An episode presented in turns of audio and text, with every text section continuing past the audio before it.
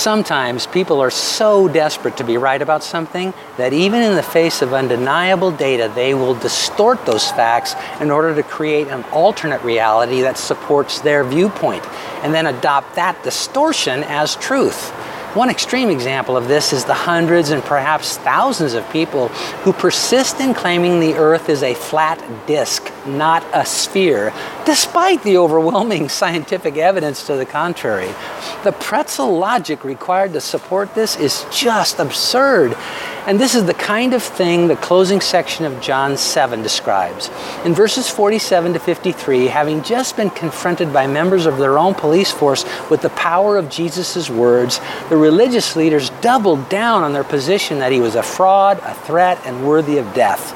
They ridiculed the police officers, then they expressed their contempt for the faith of the common people, and next they belittled one of their own members for suggesting they should follow legal procedures before condemning a man to death without a trial. Then they just went off the rails. Determined to hold their position at all costs, they made a statement that was both false and illogical. They said that no prophet had ever come from Galilee.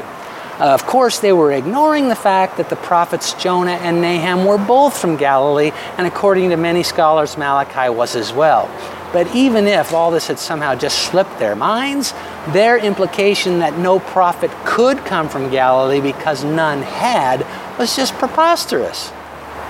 This kind of delusional thinking is symptomatic of people who have become thoroughly invested in maintaining a false claim. What does this have to do with you and me? Well, it's easy to point fingers at Pharisees and flat earthers, but I think we need to confront our own tendency to dig our heels in to protect a position or belief we want to be true. There's always a temptation to put words in God's mouth to authorize our desires and then to barricade ourselves behind phrases like, God told me or God said, so we can ignore the conviction of the Holy Spirit or the loving correction of friends and this was true of a dark period in my own life.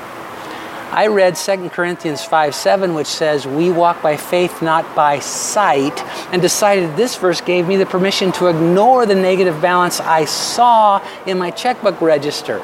I also misappropriated Philippians 4:19 which says God shall supply all your need and use it to justify continuing to write bad checks all over town. I bet you can imagine how that turned out. Sadly, it wasn't until I experienced much unnecessary hardship and heartache that I finally stopped attempting to defend the indefensible and admitted to myself and before God my sinful presumption.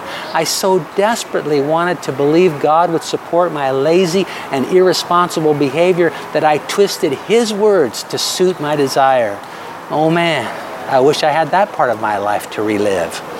But my point is, we all need to be careful of the spiritual blindness that can overtake us when we choose to fight for what we want instead of stand on what's true.